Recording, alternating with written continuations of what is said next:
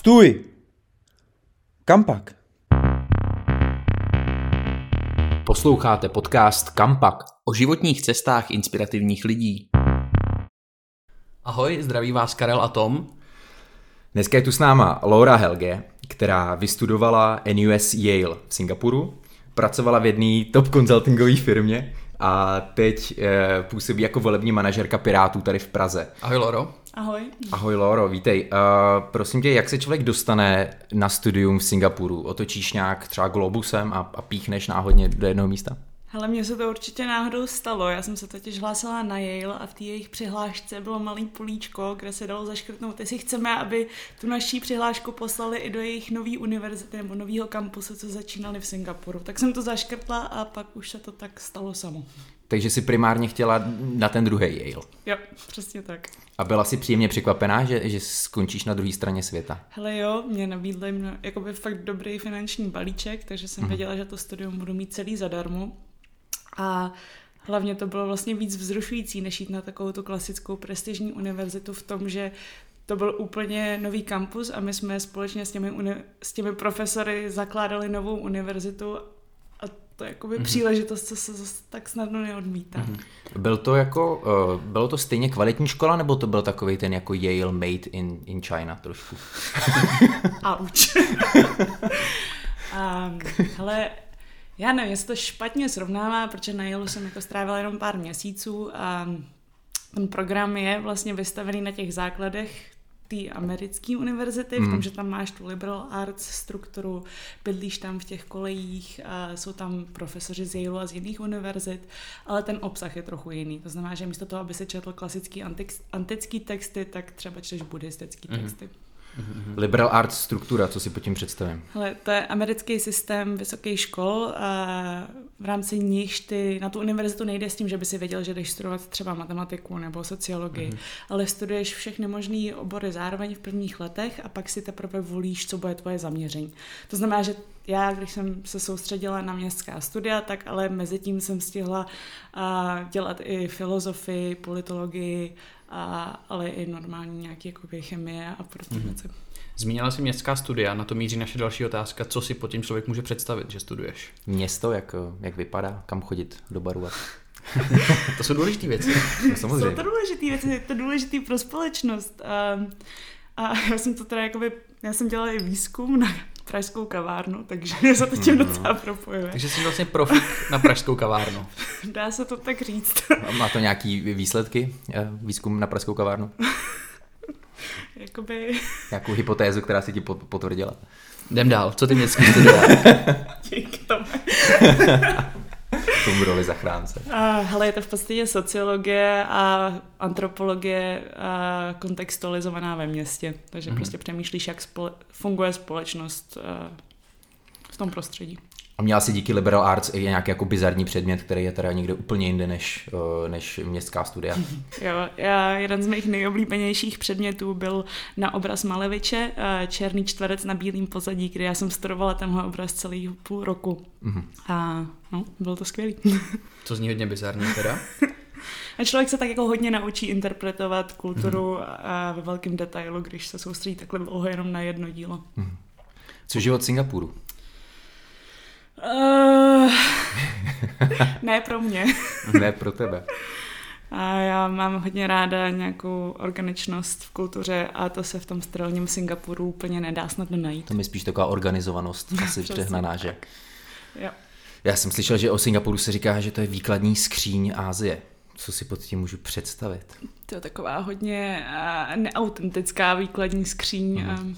Že vlastně ten Singapur nereprezentuje úplně to, jak zbytek té Asie vypadá. Tak jako třeba Singapur je lokalizovaný v jeho východní Asii a když jdeš kamkoliv jinam, tak je to tam hodně chaotický, chudý, špinavý, ne hmm. všude. Hmm. A, a rozhodně to není tak strukturovaný jako ten Singapur. Hmm. Je to spíš a, brána pro a, lidi ze západu, kde se ta Asie setkává hmm. a, se zbytkem světa v trošku stravitelnější formě, bych řekl. Mm-hmm.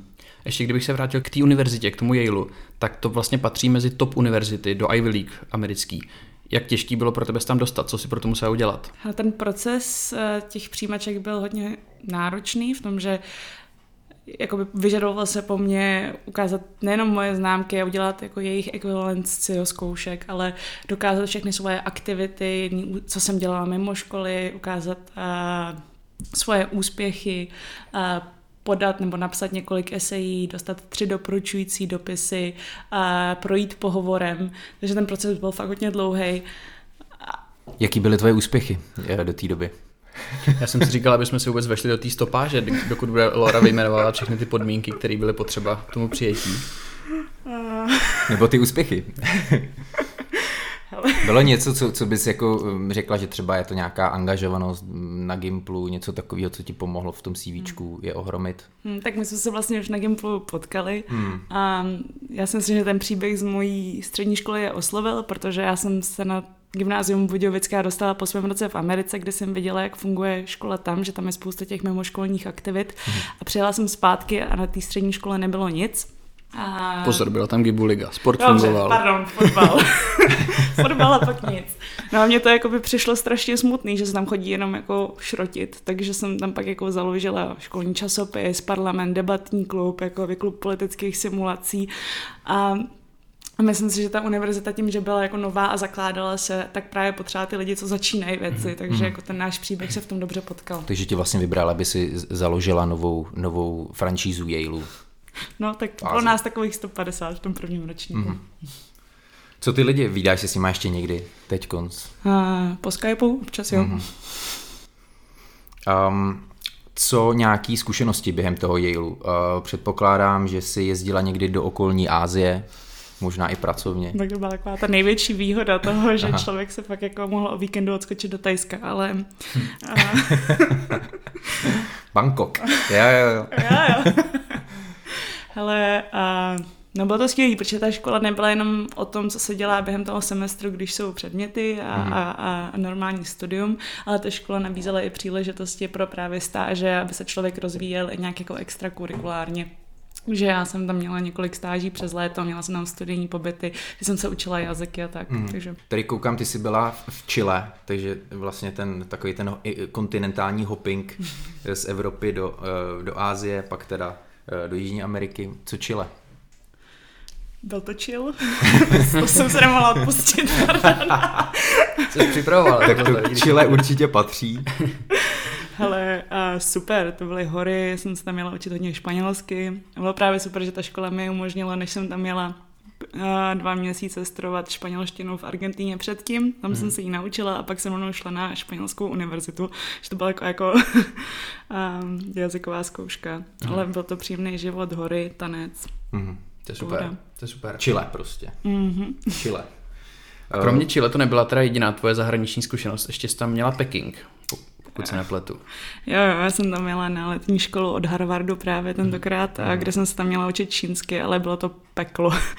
A já jsem to fakt nesnášela. Jak to čínský Harvard není, není to, čím se zdá být.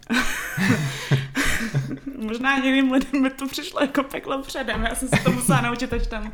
Hele, um, no, to fakt bylo jako drsný, tam jsem třeba jako by, mě bylo blbě a, mhm. a nešla jsem na hodinu, ale ty jako by učitelky čínštiny by došly za tebou do pokoje na hotel a hned by se ptali, kde seš, jak to, že se neučíš a, a fakt to bylo jako denně strašně moc hodin jenom na lejváren.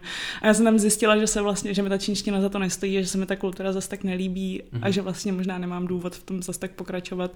Um, Myslíš si, že tady to je třeba tradičnější model jako azijského um, vyučování? Že ty jsi byla na nějaký ty jako re, relativně liberální škole, ale jestli třeba ty, eh, ty azijské školy nejsou přesně víc jako ještě na lejvára než třeba tady v České republice? To si nutně nemyslím a nemyslím hmm. si, že se to dá generalizovat. Hmm. Myslím si, že jako čínštinu se nenaučíš jinak než nalejváním, tím, že jsou, jsou tam ty znaky. Ale třeba co jsem byla na nějakých jako jiných kurzech fázi, tak tam je to takový, jako, že, že tě taky vedou k tomu, aby si třeba kriticky přemýšlel nad těma hmm. věcma, hmm. co, co tam řešíš. A pomohlo ti to nějak jako k té čínštině? Řekneš nám něco čínsky, prosím. Když jak to vystřihne. Pojá. Výborně, děkujeme. Uh, ty jsi teda zmínila, že to byla eh, škola nebo akademie od Harvardu, takže vlastně taková jako další odnož americké univerzity v Ázii. Uh, jaký je to propojení s těma americkými školami jako v reálu, v té praxi? Když jsi studovala na Yaleské univerzitě, byla jsi na Harvardu, dostala se někdy i do Ameriky? Jo, tak já jsem byla i na tom americkém kampusu Yale, um, ale jako ten, ta naše Yale NUS univerzita, tak tam byli uh, hlavně profesoři uh, z Yale, jezdili tam studenti z Yale za náma a my jsme jezdili tam. Ten Harvard, ten Beijing, to fakt bylo jakoby letní program pro studenty mm. Harvardu a Yale, takže tam se to protínalo skrze ty studenty. Mm, mm, mm. Ještě mě u tebe zaujalo takový projekt Mr. Internship. Co si pod tím člověk může představit? Hele, úplně nejlepší první pracovní zkušenost mého života. To byla stáž, kdy já jsem nevěděla, kam pojedu dokud jsem nebyla na, leš- na letišti, kde mi potom řekli, že jedu do Laosu organizovat mezinárodní mistrovství rugby. Já jsem ani nevěděla, jak vypadá jako rugbyový míč v tu chvíli, jo. ale, ale, ale byla to zkušenost, která mě jako naučila, že ať už mhm. jsem vržena do jakýhokoliv prostředí, takže to nakonec zvládnu. Jak se spontánně rozhodovat? No, zorientovat se v tom prostředí a prostě to nějak jako sebevědomě a s chladnou hlavou dát. A, a to jako sebevědomí, který mě teď doteď jako v těch pracovních prostředích provází a je mi užitečný, takže... Mm-hmm. Na jak dlouho to bylo? To asi nebylo na víkend, že by tě poslali do Laosu. to bylo na dva měsíce. Pěkný. Takže po dvou měsících v Laosu organizování turnaje v rugby s tebe musí být profík. v rugby? Sleduješ do teď rugby? A ne, já rozhodně nejsem profík. jsem byla na pár tréninků s tím národním týmem, tak mě ty Laosanky, se kterými jsem neměla jako ani společnou angličtinu, hrozně rozbíjely. Věděla jsi, že nemůžeš běhat dopředu s míčem. Kdybys měla porovnat eh, život Češky v Singapuru, Chile nebo Pekingu, který to prostředí pro tebe bylo nejpříjemnější? To je asi Chile, jakože tam prostě lidi pijou na ulici, povídají si, je to tam takový jako živý, může se ti stát to, co mm. v mhm. Praze, že jako jdeš, někoho potkáš, bavíš se a, mm. a věci se dějou. Přemýšlela jsi, že by si v nějaký tady té destinaci zůstala, zakotvila, eh, postavila si domek a hrála rugby? Až do důchodu? Na, na krátkou chvilku, když jsem se do někoho zakoukala v Buenos Aires, ale jako hmm. jinak, já se jako patřím sem a vím to, nebo... Lákalo tě vždycky se vrátit zpátky do Prahy, do Evropy. Věděla jsi to už od začátku, že se budeš chtít vrátit? Hele, jakoby, jo, věděla, no. Hmm. Ty potom, co jsi dodělala teda tu školu v Singapuru, ten jel, tak eh, se zapojila eh, do projektu nebo do letní akademie Discover. Mohla bys nám popsat trošku, co to je, co si pod tím člověk může představit? Je to nějaký jako letní vzdělávací tábor? Je to líheň profesionálů? Uh,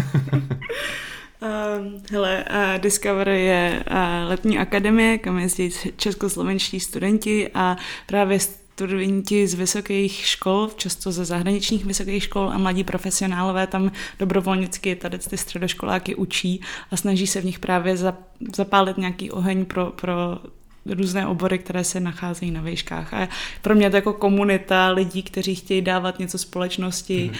a baví je učit a, a mají nějaké nadšení pro to, co dělají. Mm. Takže v tom to hodně inspirativní prostředí. A ty tu organizaci teď vedeš. Mm-hmm. Daří se vám zapalovat ten oheň v těch dětech? Já myslím, že daří. Jako rosteme. Měli jsme minulé tři turnusy, letos, mm. letos už máme pět turnusů, takže... Snad to půjde. Snad, no, my, my v to věříme. Je to tady unikátní? Taková organizace, nebo víš o něčem v Česku, Slovensku? Ale my taky děláme letní tábor s kamarádem, ale to je jenom jeden turnus v létě. To ale zapalujete v dětech. Nezapalujeme. Nezapalujeme nic. Ne, táboráky to taky snažíme, no, táboráky jsou dobrý, no. Kdybych se chtěl nechat, uh, nechat uh, rož, rožnout oheň ve mně, jak se, jak se dostanu do Discovery? Mám šanci se tam někam přihlásit? Uh, ty už asi jako lektor a ne jako student, hmm. uh, ale já ano, rozumím, já už mám tu znalost a ty, ty zkušenosti. Uh, to jsi možná trošku starý, no, ale já jsem to nechtěla říct tak nepřímo. tak já se o to pokoušet nebudu. Dobrý, Karle, jdem dál, jdem dál. Tady, tady můžeš jenom ztratit. Dobře, uh, pojďme se zastavit uh, v konzultingu. Uh, ty jsi pracovala pro jednu z top firm v konzultingu uh, BCG. Uh, jak jsi tam dostala? Proč konzulting? Ale já jsem moc nevěděla, co chci po škole dělat. To jsi to dobře. mm. um, věděla jsem, že je to uh, možnost, která mi pomůže držet dveře otevřené, mm-hmm. který se hodně naučím a budu jako pak připravenější dělat jiné práce. Um, Zároveň jsem taky odjížděla z vysoké školy s nějakým dluhem, který jsem potřeba splatit a věděla jsem, že to, kdybych šla rovnou do Denisisku, tak to nedám. Mm-hmm. Um, ty, ty vlastně si říkáš, že jsi studovala tu městskou uh, koloritu. antropologii myslíš? An, ano, antropologii. Je to, je to něco, s čím, s čím se dá jít do konzultingu? Nemusím mít nějaký obor, který je blíž třeba ekonomii nějaký. Není to překážka, když jsi nestudovala prostě marketing nebo ekonomii a jdeš do konzultingu? To já si nemyslím, já si myslím, že my jako jsme tam, nebo že hledají týmy, který, nebo lidi, kteří mají nějakou diverzitu a že, že tam jako vždycky seš v týmu, kde někdo tu expertízu má a ty zase můžeš přenést jiný pohled. A naopak já jsem třeba tu antropologii využila, jako děláš pořád neustále nějaký expert interviews mm. a, a, a snažíš se vlastně jako poznat třeba trendy a tak, trendy a tak a tam mm-hmm. ti ta antropologie může pomoct. Mm-hmm. Ale já si myslím, že tam jde spíš o nějakou jako flexibilitu myšlení, schopnosti řešit problémy a, a třeba i komunikovat, proto ta antropologie je dobrá. Mm-hmm. Mm. Jaký to bylo um, být jako žena ve vysokém biznise? Hele, já mám pocit, že je to jako být žena všude jinde, když jsi jako v nějakých vyšších pozicích a, a jsi tam jako spíš diskriminaci? Je to v dnešní době ještě jako třeba, já nevím, tabu, že, že mají ženy nějaký vysočí, vyšší manažerský pozice, je tam, je tam cítila si nějaký takový, že by to mohl být problém? To ze strany BCG nikdy. Tam se hmm. jako hodně snaží o to, aby Myslím právě přesně v těch různých jako firmách, v těch různých projektech, kdy tam jako se setkáváš s tím vyšším managementem tak jako tabu být tam jako žena to už není, ale, mm. ale jsou tam že nějaký jako zvyky, které třeba nepřejou tomu, aby si tam každý připadal, jako, že tam mm. má svoje místo. A to si myslím, že se ještě v tom dnešním světě může dít, ať už je to v biznise, nebo třeba myslím si, že je v jiných sektorech. Mm. Takže myslíš si, že relevantní nějaká jako diskuze o emancipaci stále je v dnešním světě? Pokládám takový hluboký otázky. Ano, relevantní to bude. Ne, tak tam jde asi spíš hlavně o to, že pořád je to vlastně jako výrazná menšina, že jo? co se týče nějakého zastoupení žen no. ve vedoucích pozicích. Je to tak a zároveň se to hodně rychle mění. Když jsme se bavili o tom, jak se dostal na univerzitu, tak jste tady dlouho vyjmenovávala, co všechno pro to bylo potřeba. Eh, co se týče toho dostat se do consultingu, dostat se do BCG, byl to podobně náročný proces? Náročný to bylo v tom, že tam bylo taky jako několik kol, člověk musel udělat testy, nacvičit ty jakoby case studies, připravit se na pohovory ale asi to nebylo tak holistický, ale zároveň je to asi holističtější než běžný přijímací procesy v jiných firmách. Co se týče náročnosti práce v konzultingu, jak těžký je tam třeba na tvý zkušenosti uh, skombinovat nějaký jako work-life balance? No není to úplně snadný, jako říká se, že můžeš mít jako konzulting a jednu věc, buď hmm. třeba vztah, nebo koníček, nebo spánek. A mě to moc nešlo, no. ale já jsem tak jako asi neměla tolik štěstí na projekty vždycky, hmm. a, ale No. Jak bys yes. tuhle tu zkušenost jako celkově hodnotila, co se týče nějakého přínosu, výhod, nevýhod, co ti to dalo? Hele, já si myslím, že je to skvělý start do kariéry. Člověk se fakt hodně naučí a Ono se říká, že jako jeden rok v konzultingu jako pět let v industrii a já si mm-hmm. myslím, že to vlastně docela může platit. Mm-hmm. Um, no, je to skvělá škola.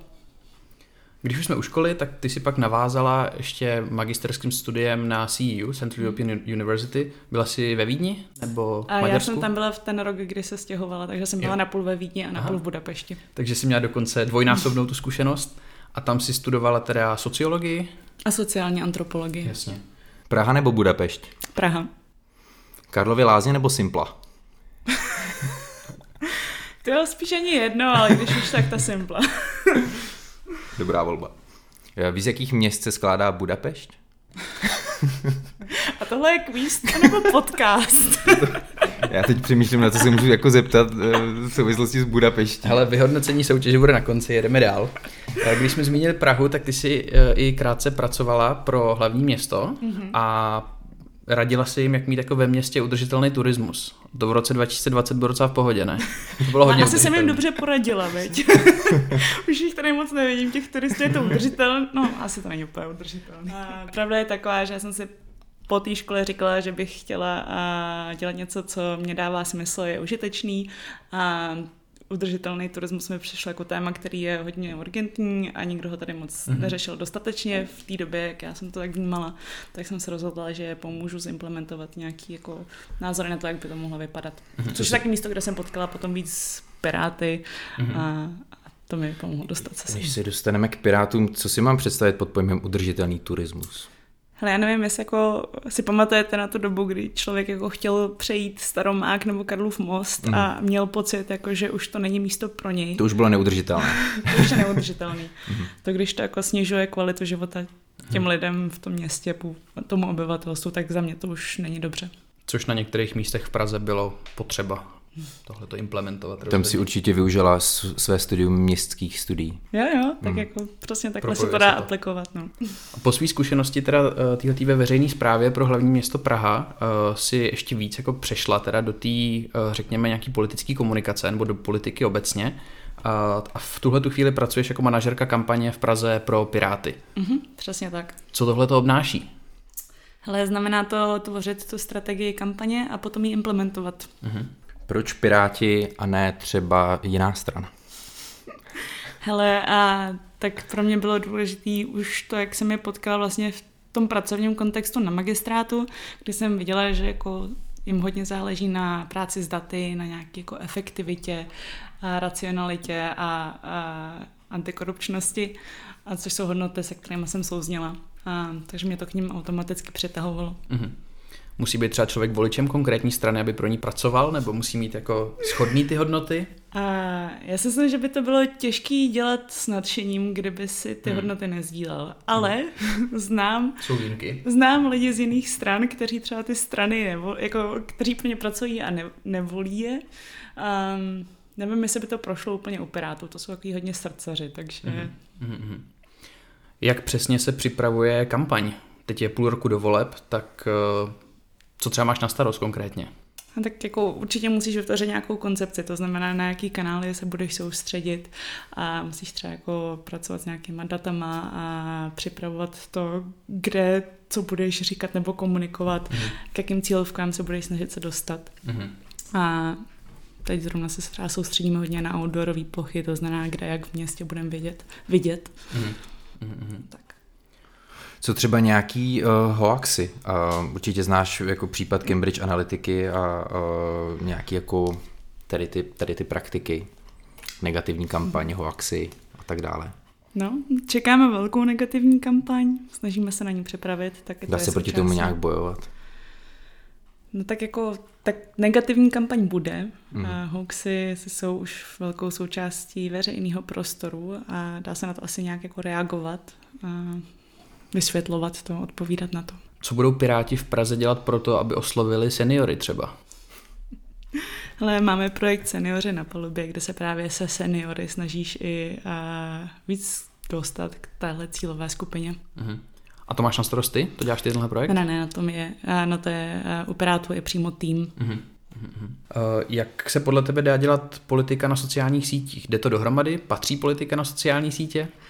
Uh, ale já myslím, že politika už se dneska moc bez sociálních sítí dělat nedá. Jakože to je způsob, jak oslovíš hodně voličů a dostaneš se k ním. Mám tam větší šanci je oslovit než na billboardech tak asi ten typ, jak, jako jak je dokážeš oslovit, bude jiný. Na tom billboardu budeš mít hlavu a možná heslo a hmm. možná budeš vysílat nějaký éto z té strany, ale jako to, co řekneš a na sítích může už mít více obsahu a nějaký příběh a hlavně to může třeba reagovat na, na nějaká současná témata. Není dneska problém dneska takových těch eco bubbles, těch eh, klastových bublin a musí být těžký dostat se k některým eh, skupinám. Je, no. Jsem to hezky skonstatoval. si udělám asi podcast sám se sebou. to by mohlo být dobrý, pozvi se Mo- Monolog Karla Protázky. To by mě zajímalo. mě asi ne. Každopádně, když už jsme u uh, tvých jakoby, různých kariérních cest a křižovatek, tak ty si prošla neziskový sektor, prošla si státní sektor, teď seš, řekněme, v politice nebo nějaký politický komunikaci, uh, byla si v konzultingu. Uh, jak bys uh, vlastně tohleto všechno hodnotila, tohleto hledání? Uh, ty si určitě taky musela projít vlastně spou, jako velkou sérii rozhodnutí, když si třeba sama se rozhodovala, co chceš dál dělat. A Karel mi na tebe prozradil, že jsi absolvoval nějaký rituál. Mohla bys nám o tom rituálu ještě Tady něco prozradit? In, jestli to indiánský rituál.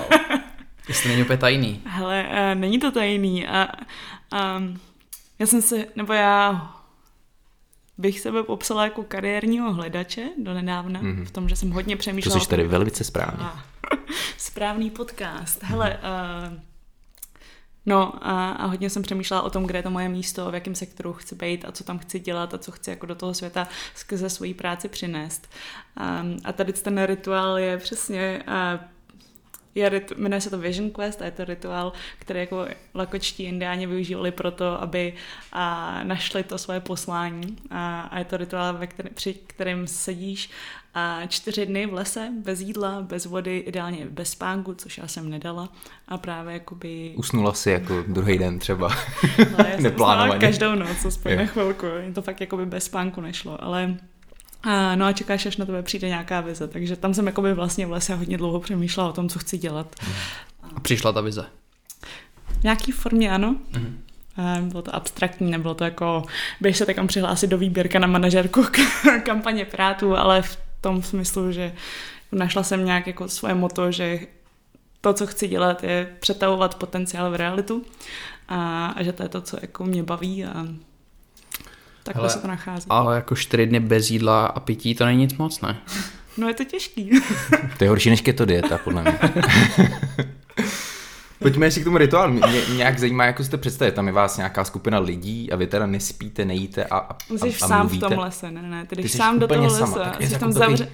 Bobřík uh, samoty. Přesně tak, jo, jo, jo. a hladu. No ne, a jasně, jak tam seš, a víš co, nejíš, nepiješ, nevidíš nikoho, tak jako hodně se vyčistí jako ten šum toho, co se děje okolo tebe. Um, a člověk tak jako začne mu vyvěrat nějaké věci a nějaké vize. To si můžu dát i tady v Praze, že by šel třeba na letnou. A... Já tě fakt fandím, aby si tady v Praze šel sednout a nejíst a nepít a nemít stonotka někam zdrhnout. Ale na to jsem se právě chtěl zeptat. Musela si kvůli tomu jakoby někam odjet? Třeba dělala jsi to v Čechách nebo v zahraničí? Já jsem to dělala v Čechách. Uh-huh. A tady je takový jakoby prostor, kde se tyhle rituály dělají, tak... Uh-huh. Mě spíš, mě spíš zajímá, když, OK, něco je rituál, něco je, když, když já, já jsem tak jeden z těch, co vždycky tápal přesně mezi neziskem a mezi třeba médiama a, a tak dále, co je nejlepší udělat? Je nejlepší udělat nějaký krok a odzkoušet si to a, a potom třeba zkusit něco jiného, nebo mám jednou měř a dvakrát řeš, nebo... Stát na místě a přechlapovat a čekat. Hele, uh, já nevím, protože já mám jenom svoji cestu a nemám okoukaný nebo vyzkoušený ty jiný. Um, já jsem za sebe ráda za to, že jsem měla šanci vyzkoušet si víc těch prostředí a každý mi určitě něco dalo. A... Jako na tom indiánském rituálu. víc prostředí. Ale uh, no, uh, asi jakoby mám pocit, že jsem vždycky hodně jako stresovala tím hmm. udělat hmm. to správné rozhodnutí a takhle zpětně si už jako říkám, že to vlastně jako nemuselo mít takovou váhu, že to jako hmm. nějak dopadne a, a, a hmm. že jako ty příležitosti, které mě pak jako chytnou za srdce, ve kterých si budu připadat jako jo, tohle je správný, tak ty jakoby přijdou a někdy si jakoby předem prostě nevymyslím. Mm-hmm. Když se ohlídneš zpátky za celou tohoto svojí dosavadní cestou, udělala bys něco jinak? To jo. Možná bych se naučila čínsky. to byla jako ztráta času. Ale jinak um, možná bych se méně stresovala tou volbou samotnou. Mm. Uh, ale v tom, jako jak už jsem si potom volila, to ne, protože nakonec já jsem si z toho vzala to, co jsem asi potřebovala a, a jsem happy. Tak to je super. Rádi slyšíme. Úplně na závěr, po tvém studiu v Ázii, cestách po světě, práci v konzultingu, práci v politické komunikaci, uh, jaký máš plány do budoucna? Kam pak? Hele, um, tak jako by blbý je, že ta moje pozice uh, volební manažerky má poměrně jako jasný expirační datum a vlastně jako není jasný, jak budu pokračovat po volbách. Um, teď vím, že jako mě zajímá spíš jako management uh, ve státní sféře nebo ve veřejném sektoru či neziskovém sektoru. V tuhle chvíli vidím, že, že uh, ty piráti jsou pro mě dobrý fit, mm-hmm. uh, ale co přesně z toho bude, to se teď asi ještě nedokážu úplně představit. Loro, díky moc za otevřenost a držíme palce. Budeme držet palce, přesně tak. A příště zase Karel a Tom. O tom, co potom.